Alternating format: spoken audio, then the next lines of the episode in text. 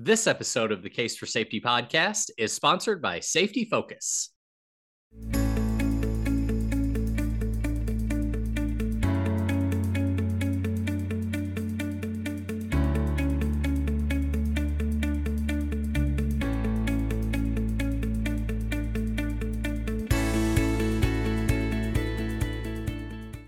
Welcome to the Case for Safety podcast. Our conversations with safety experts aim to share ideas and insights you can use to help your organization benefit from efforts to improve worker safety and health.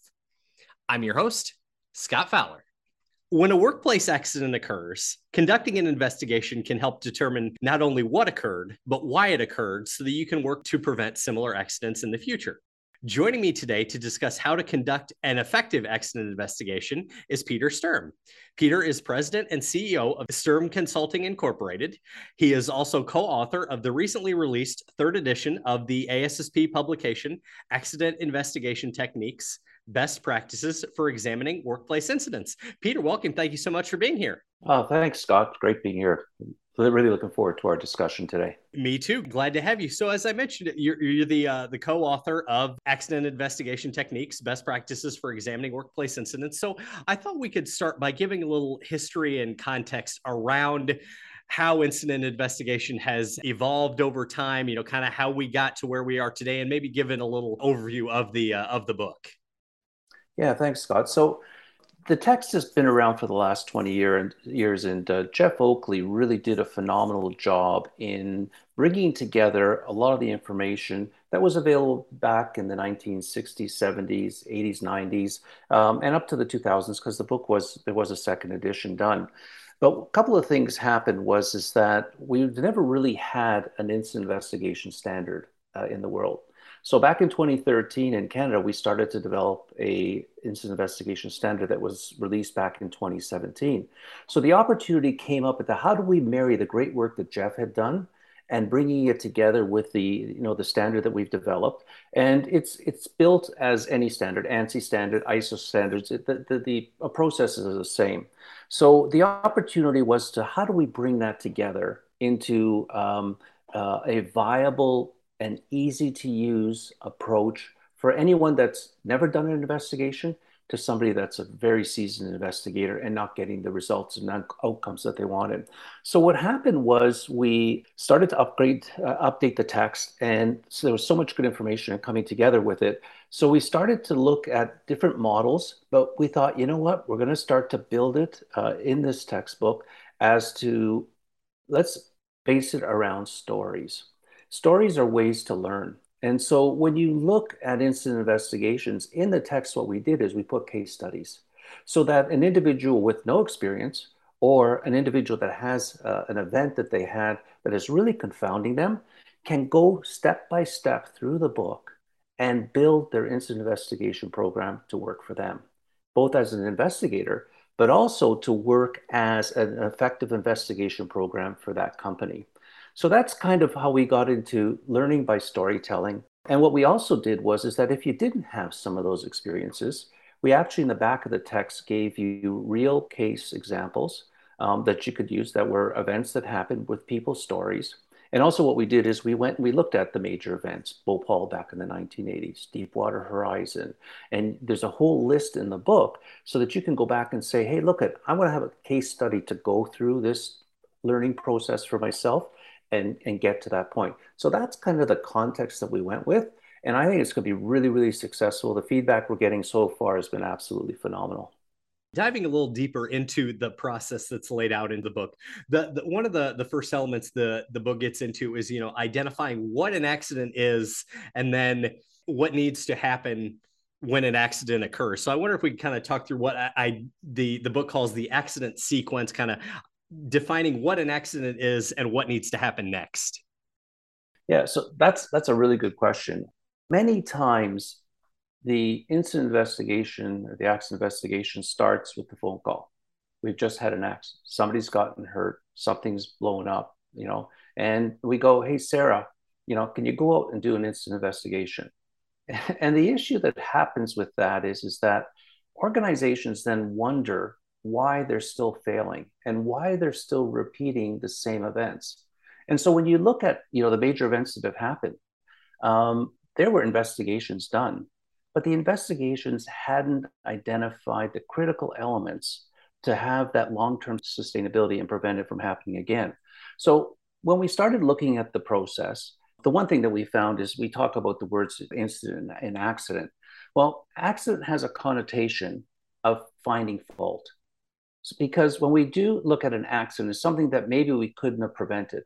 And, and I'll be honest with you, I still to this day have a hard time finding an event where we could not, if we had done our homework before it, prevented that event from happening. So when you look at that, and so we, we started to look at the terminology in there. So, you know, is it an incident? Is it an accident? And I really don't care which one you use. For me, the thing is that when I start to look at an incident, it actually focuses in on what that topic is. It really gets to it. I teach a lot of students and I have a lot of clients in dealing with it. And they say, you know, I, I can't do an investigation. I, I don't know what to do.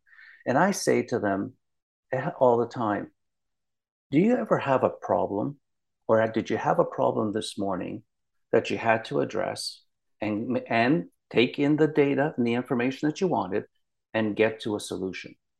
If you look at it that way, that's what incident investigations are. You have more complex organizations, but you know what? And so I have students that come to me, you know, have never done it and say, you know what, how can I do? I, I, I don't even have anything to look at. I said, you know, you made a decision today to come to this class you know that decision could have been i'll come to it or i'm not going to come to it but you looked at the factors of what it was that you needed to have in place for you that day and so when you go back to incident investigations you really really you know i think we've overcomplicated it in the book we have given you all the tools that are out there you know and and we'll talk about some of them but what which which is the tool that's going to work for you? So that's kind of where we went uh, with it. But again when you look at an accident we always talk about this undesired event and it produces unintended property damage and injury. We talk about incidents the same way. They're unintentional events and they create personal harm and all that. So all it is is that we had something happen that we didn't want to have happen and so how am i going to now work through that process so that it doesn't happen again I've talked to a lot of CEOs and companies, and you know, and they get frustrated with you know investigation programs and training and all that. They put all the money into it, and I say to them, well, maybe we're not doing it the right way, and let's just change the focus with it, and also trying to get them out of the the mindset of well, it's just common sense. You know, why did Mary put her hand into that machine? You know, she she know she should have known, and maybe she didn't know. So we need to kind of start to look at that and how that process works. And we actually have a five step process that you can work through that will get you to the results because again it's built on the foundations of what standards are, are, are developed around the world that's a, perfect segue into my next question. You talk about, you know, it starts with a phone call, and then as the, as the book discusses, the next step is organizing the investigation. So, okay, so you you've you've you've had an accident, you you need to get gather data figure out what happened do all these other things. So you know what, what's the next step in the in the process as you work to organize that investigation and get everything that you need to be in place? No so scott you're right on but i think we need to go even one or two steps before that before the phone call. And so when you look at the process as to how we started to do that it's like it's like an emergency plan you don't put in an emergency plan because you anticipate you're going to have an event happening. You put an emergency plan and all the work before it so that you anticipate that hopefully it won't happen because you've identified the issues. But if it does, then you can respond and mitigate that situation. So, what we started to look at was pre investigation planning. And that's the work that you do to build your incident investigation program. And the reason for doing that is, investing the time and the energy at the beginning of it to, te- you know, so that somebody can look at it and say, you know, the who, what, where, when, why, how. What are we going to do when that investigation happens? Who's going to go out to it? Are they competent? And that's one of the issues that, that we built into this. We actually identified what the competencies are of an investigator. And for me, I look at it all the time because I go back and say, hey, you know what?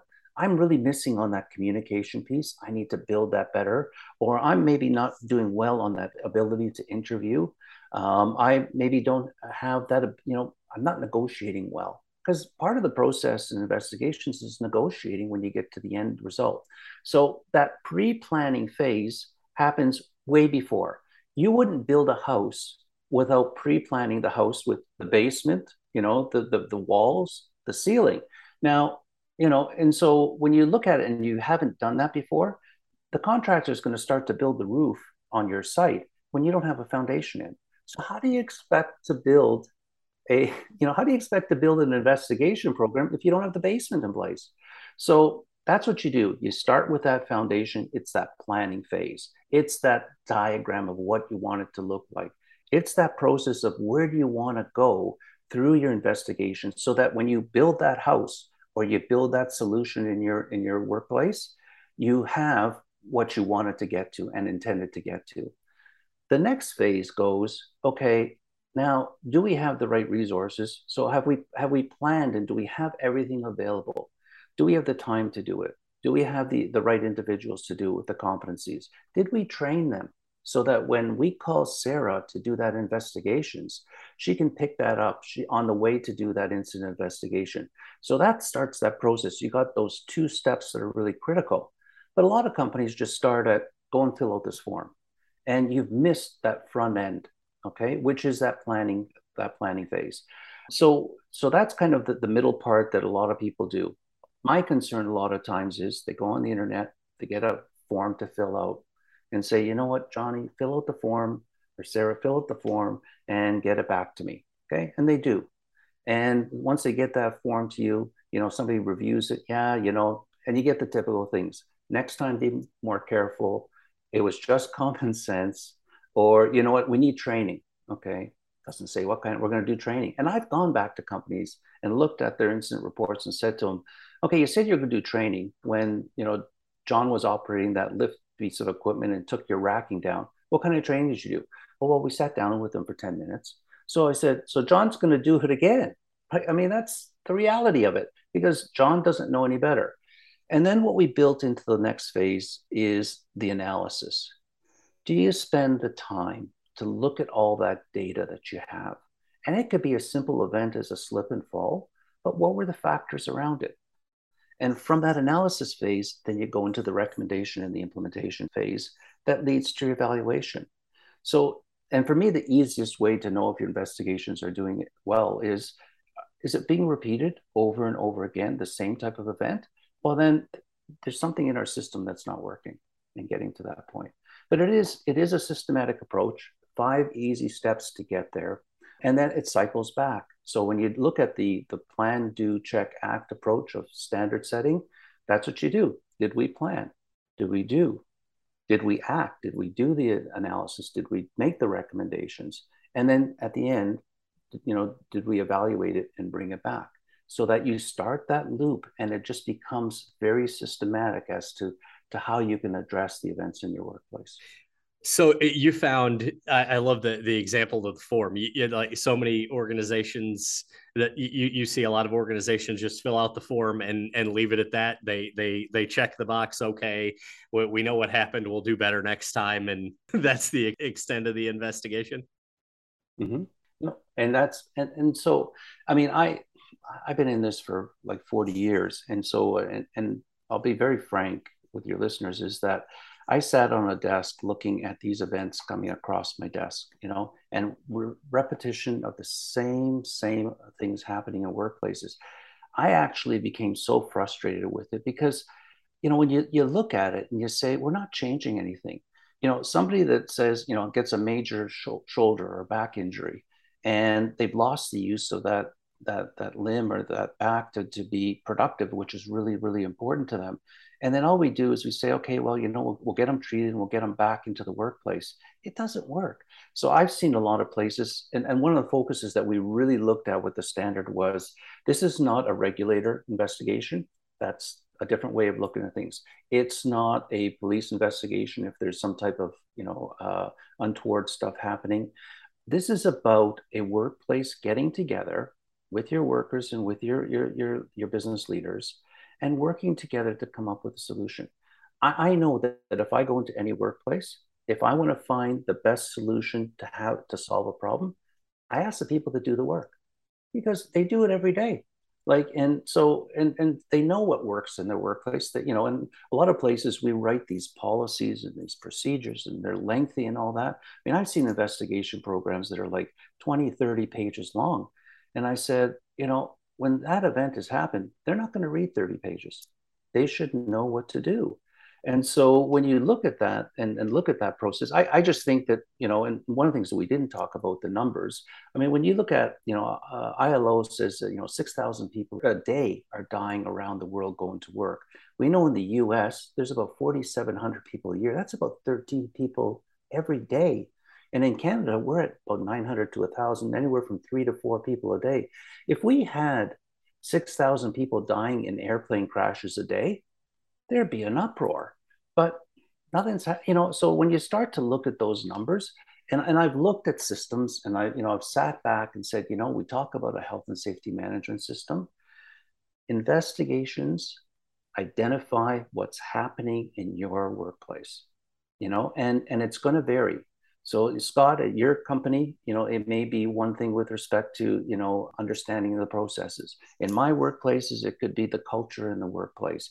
And how do you start to, to pull that out and, and get to the point of, of getting to those real good results?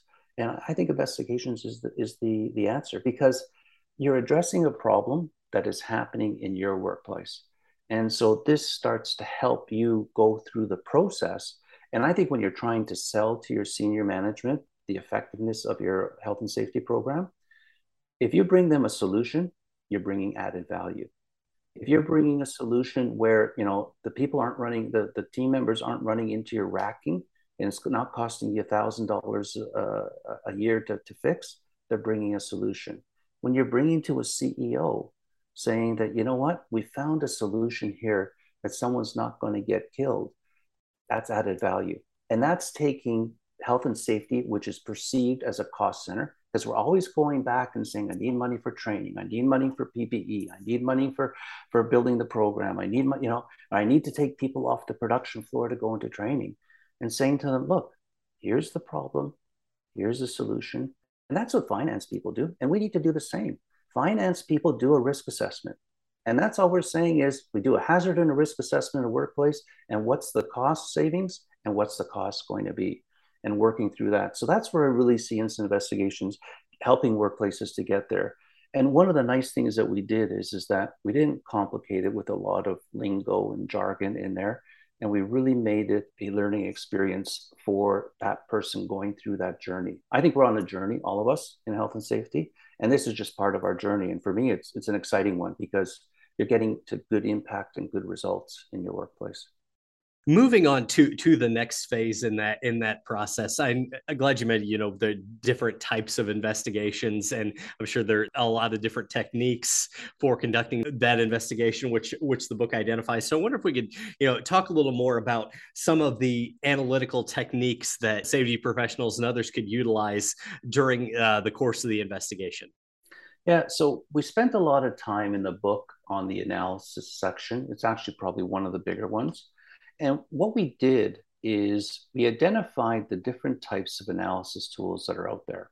And you know, and tried to give you the, the give the reader, but also the person doing the investigation, what are the different approaches that you can use? And we didn't say one is better than another. So things like we looked at, you know, event and causal factor analysis. Uh, we looked at change analysis. We looked at using risk trees. Um, we looked at barrier analysis. So when you've got, you know, you put barriers up with hazards and how do you do that type of analysis? We looked at the tree analysis. We looked at proprietary ones, something like the Apollo method, which is out there. A lot of people use Topset. And you know, we we did mention them in the book and going through there. We got the Ishikawa, you know, fishbone, but then we have the very simple tool that a lot of people use, the five whys. You know, and so you can, you know, so the reader can then take their case study that they've been working on throughout the, the text and say, okay, I've got 10 different tools. Okay. And, and I look at like anyone else. I'm an electrician. I have five or six different types of screwdrivers that I need to, to do the job. And I have to pick that right tool that's going to work for me. And the same thing here when we looked at the analysis phase. And we spent a lot of time talking and trying to change the thinking about getting away from evidence, which is the fault finding, and getting to data. What is the data telling us? And that data could be, and so data is, you know, in the simple definition, is any type of information that can help in getting to that solution. It could be interviews. It could be looking at your hazard and risk assessments. It could be looking at your patterns of your your your you know workers' comp claims or your patterns of your investigations that happened in the past. It could be looking at your preventive maintenance. Hey, was that piece of equipment being maintained? It looks at your quality initiatives. Did we miss it somewhere there? So you can start to take all of that information and start to bring it together. And then the most important part of data is being able to sort it. Some stuff you're going to say, based on what we have now, I don't need it right now, but I'm going to put it here at the side. Prioritize. I have 15 different type of factors, but you know what? These three are the really, really important ones. But I will get to number four and five. What you can do is you collate. You know, what you might say is this piece of data with an interview goes with this other piece of data that I got from the, the investigation. And somehow you start to put it together. And so a lot of people think, well, I need third party software, whatever. I say you can use a flip chart to do your analysis. You can use a spreadsheet in Excel. You can take something as simple as, you know, I've seen it. Uh, I had a colleague of mine work on the Deepwater Horizon, and they took a room and they put all of their data points around the room and that they could see them, right? And you could do the same, you know, in, in a workplace. You've got third-party software that can do that for you. And then what I say to people is document what you've done because what happens invariably in the analysis phase, you're going to get some new data. And so you get that new data, you don't want to do the whole process again. So you've got all of that stuff that's there, you put it together, you prioritize it, if new data comes in, it might move those three things that you said were priority, take number two out and move that out and move it right into your into your process. So it starts to get you to think as an iterative, it almost becomes a living part of your organization. The nice piece about the analysis phase is, and I hear this all the time, you know, well, uh, you know, uh, they, they never told us what happened. And I go, why not? There's no secret in there you know and you, you get to that point of everybody's worried about liability and and you know uh, is the regulator to get there? You're looking at the data. You're looking at where the system is in place. I'd really like to change the paradigm where i have an event happen in my workplace and our system missed a point. We didn't you know in the hazard analysis we didn't identify that there was this particular issue and we didn't identify the risk. If we went to the regulator and said you know what mea culpa, but this is what we found as the problem, and this is the solution we came up with. I don't think there's any judge when you're standing in front of them or any community leader that's going to say, "Well, you know, you, you were really at fault of that." He said, "No, we found there was a break in our system. We fixed it, and this is the solution. And now we've made it so that it's not going to re- reoccur in our in our our workplace." Wow, that's a change because it's amazing how you know we talk about that resources part at the beginning. We didn't have the time or money to do the investigation the first time. Well we always have the time and money to do it the second time. Why? It doesn't make sense. So for me when i look at incident investigations is, is that when you do them really well you build credibility in your workforce you build credibility in your community you get credibility with the regulator because if they don't have to go through the prosecution phase, they're not going to do it. It's a lot easier for them to say, yeah, there was a problem, they fixed it, here it is, and move on. And you didn't spend the quarter million dollars in legal fees to get there. But you could have spent now that quarter million dollars on your overall health and safety management system. So you're taking the money away that's not getting you any value to, from the organization and moving it back in as a value add. So if you could take a quarter million dollars that you would have spent on a prosecution and put it back into a company, what kind of a program could you have? You know, so it's just changing that paradigm. Yeah. So really, I I just find it exciting. Uh, de- definitely. You talked about resources there and uh, thinking about the, the techniques you outline in the book. I mean, whether it's like you say, Deepwater Horizon, or maybe you're just uh, a very small business, these are, you know, techniques that any organization could use regardless of the size or the resources they may have available. Yeah. And so we sometimes overcomplicate things to make them sound, you know, and, and that's one of the things I find with incident investigations is I think we've overcomplicated the process, you know, and, and I really look to a lot of times to small business individuals that don't have a lot of money or don't have a lot of resources. And, you know, when they take these simple steps that we've outlined, um, they get to the point of being able to say, hey, we had a problem here, Ms. CEO, and we spent the time with it and we, you know, we, we, we got our data. Here's the data that supports it. And we prioritized it and we've come up with a solution. And a lot of times the solution isn't a lot of money. You know what I mean? A lot of times we're going to say, well, we're going to have to retrain everybody in how to use the forklift. Well, maybe that's not the issue. Maybe the fact is, is that we don't hire the right people or the people with the right competencies to operate a fork truck. So maybe let's revisit that so that we get the right people doing the right job rather than trying to, you know, pigeonhole all these lift truck operators into this hole that we think they should be doing. So that changes the whole paradigm. It's to me, it's you know, uh, we're dealing with people. You know, I, I, health and safety to me, and, and we've done a lot of work with ASSP on, on sustainability and human capital.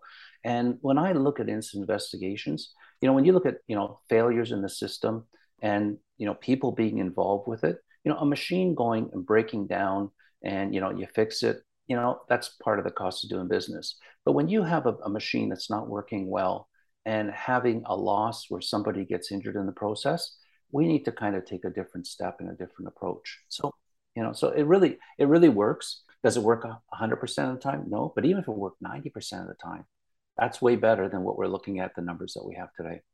Talking about numbers uh, transitioning into the next section of the book uh, preventing accidents because that is after all you know the the point of all this when something occurs you do an effective investigation to prevent it from happening again. How can you you talked about you know g- gathering data and using that data. How can you then you know you've you've conducted your investigation. How can you then use that data to you know implement corrective actions to you know help ensure that those types of things don't happen again? So and and that becomes part of that whole piece that we talked about way back in number one of what the purpose of your investigations are. And and you are going to get situations where for some ceos it's going to be finding fault.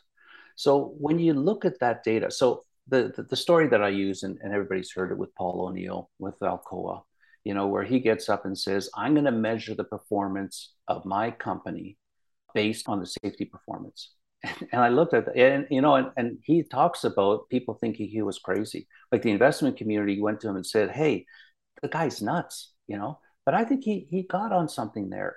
So what he's he basically said is, I take responsibility for it.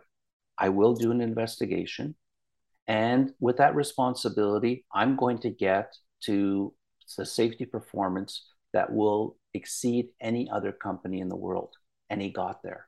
And so when I look at an individual that has that foresight, and the, what drove him, if you if you read the, the story on that, was the fact that they did the investigation. And he even says there, the you know the young person that was killed was he may have been trained by his, the supervisors to take the shortcut and go across a barrier. And he says we failed him, and he says we killed him, and he says you know you you know and that those are words that don't get you know but that's that accountability piece and he was able to demonstrate over 10 to 15 years that that approach of we've got a problem, we work it through with the information, we take that accountability, and we come up with a recommendation that it doesn't happen again. So when you look at that, so that's one example. I, I have another example for you when you look at the Bhopal event and you look at the whole responsible care initiative, which is in 70 countries around the world right now.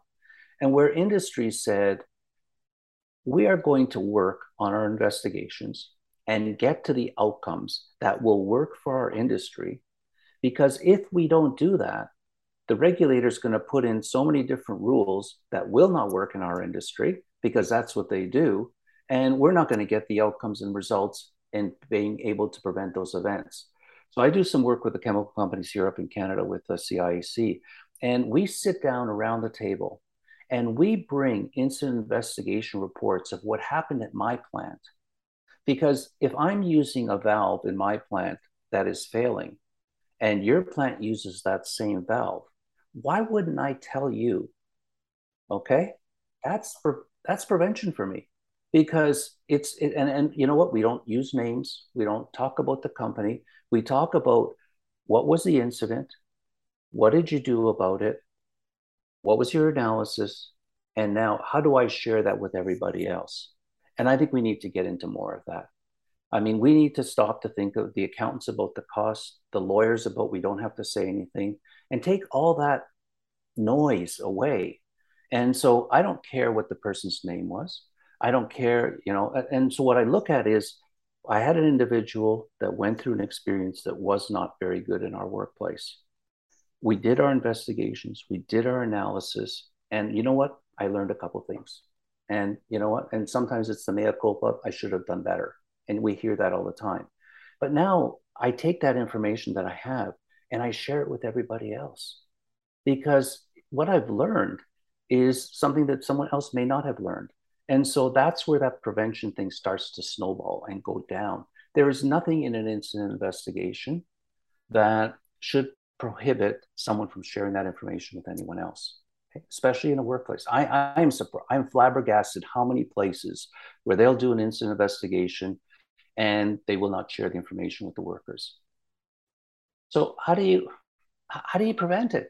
It doesn't make sense. But you're listening to advice, and I and I understand the legal advice, and I understand all that kind of stuff. But how do you look that you didn't? You had the the one event, you didn't share it, you kept it close to you, and the next year you have the same event. How do you justify in saying you can't say I didn't know, but you did have that opportunity to make it right, and and you gave that opportunity away. So I mean, that's, and we're kind of going outside the scope of what it was, but we do talk about prevention in, in the book. And that's what the focus has got to be. What are the outcomes or what are the needs of that organization? What are the outcomes and needs of the, the, the investigator to get there? You know, your good people in your organization are usually involved in the health and safety program. We lose more people to operations and quality and all the sustainability, all those different areas, because we're good at what we do. We're good at we have a problem, we work through it and get the right information, and we come up with a solution and a solution that works. And if we didn't get it right, that's okay, because we're going to go back and take a look at it later down the road and say, hey, is it working? And if it is, great. And what we might say is working great, but we can make it even better. Or we can say it's not working. What do we need to change? But you've got all that information to change that.